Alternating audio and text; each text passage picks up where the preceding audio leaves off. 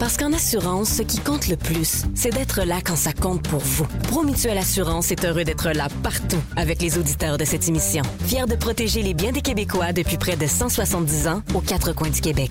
Promutuelle Assurance est là. Bon balado? Cube Radio.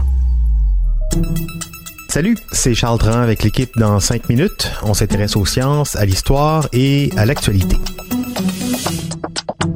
Aujourd'hui, on parle d'économie internationale et de hamburger. Et pas n'importe quel burger, évidemment, l'emblème de la mondialisation, le fameux, l'infâme Big Mac. Parce que oui, si vous ne le saviez pas, le Big Mac, c'est beaucoup plus qu'un méthodique assortiment d'ingrédients populaires, adulé par certains, craint par d'autres, notamment les nutritionnistes le Big Mac est devenu l'ami des économistes, puisqu'avec son caractère universel, il est devenu un outil de comparaison du pouvoir d'achat mondial. On parle ici de l'indice Big Mac, publié deux fois par année par le magazine britannique The Economist depuis 1986. L'indice Big Mac s'est établi comme une référence importante en matière d'économie internationale, et ce, au grand bonheur des équipes de marketing de chez McDo.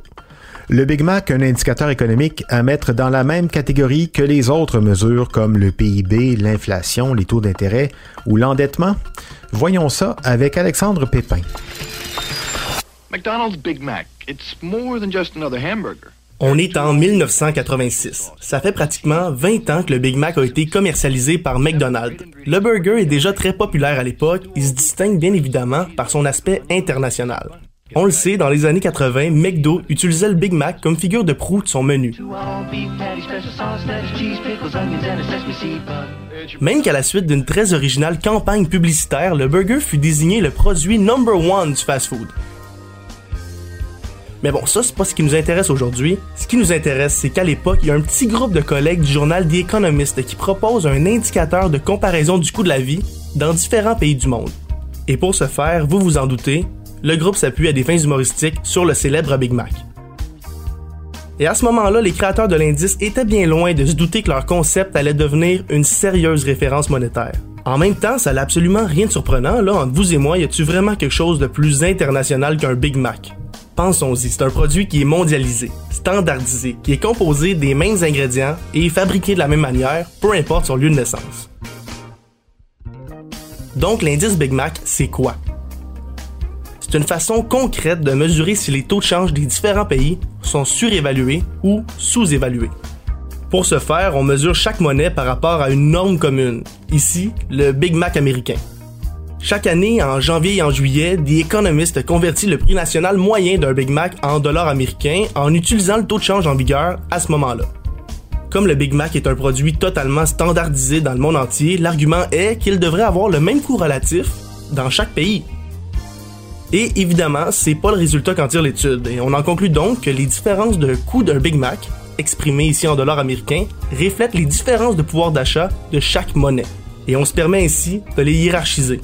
En juillet dernier, l'indice révèle que seulement trois pays peuvent se vanter d'avoir une monnaie surévaluée face au dollar américain. On a donc en quatrième position le coût d'un Big Mac américain qui est évalué à 5,71 US, en troisième position, on retrouve la Suède qui vend son burger à 5,76 US. En deuxième, on note une bonne différence de prix quand même alors que le Liban vend son Big Mac à 5,95 US. Et en première position, avec une très large longueur d'avance, la Suisse se permet de vendre son Big Mac à 6,91 US. Pour les plus curieux, j'ai le malheur de vous annoncer que, tout juste dépassé par la Norvège, le Canada s'est vu exclu du top 5 international. Notre burger vaut actuellement 5,8 US. Mais concrètement, qu'est-ce que ça signifie vendre son Big Mac moins cher qu'aux États-Unis? Laissez-moi vous expliquer qu'est-ce que la mesure PPA. PPA ou parité de pouvoir d'achat, c'est l'idée qu'en se basant sur le taux de change du moment, les articles doivent coûter le même prix dans différents pays mais ça, on le sait, en pratique, ça fonctionne pas. On peut blâmer d'ailleurs des facteurs comme le taux d'imposition, la réglementation salariale, le niveau de concurrence de marché et surtout les habitudes de consommation. On en conclut donc que le dollar canadien est sous-évalué dans les 5 pays qui vendent leur Big Mac plus cher que le nôtre, et donc que notre monnaie est surévaluée face à ceux qui le vendent moins cher. Évidemment, lorsque notre monnaie est sous-évaluée, notre PPA est défavorable, et quand notre monnaie est surévaluée, notre PPA est favorable. Voilà donc une façon quand même ludique hein, de calculer finalement dans quel pays le dollar canadien a un bon pouvoir d'achat. Et comme l'indice Big Mac à l'international, c'est un indice facile à comprendre. Hein. En un seul prix, on a une idée du coût de la vie dans un pays par rapport au nôtre. À plus de 8 dollars canadiens pour le Big Mac en Suisse, sans les frites ou la boisson, ça donne une bonne idée du prix d'une chambre d'hôtel là-bas, par exemple.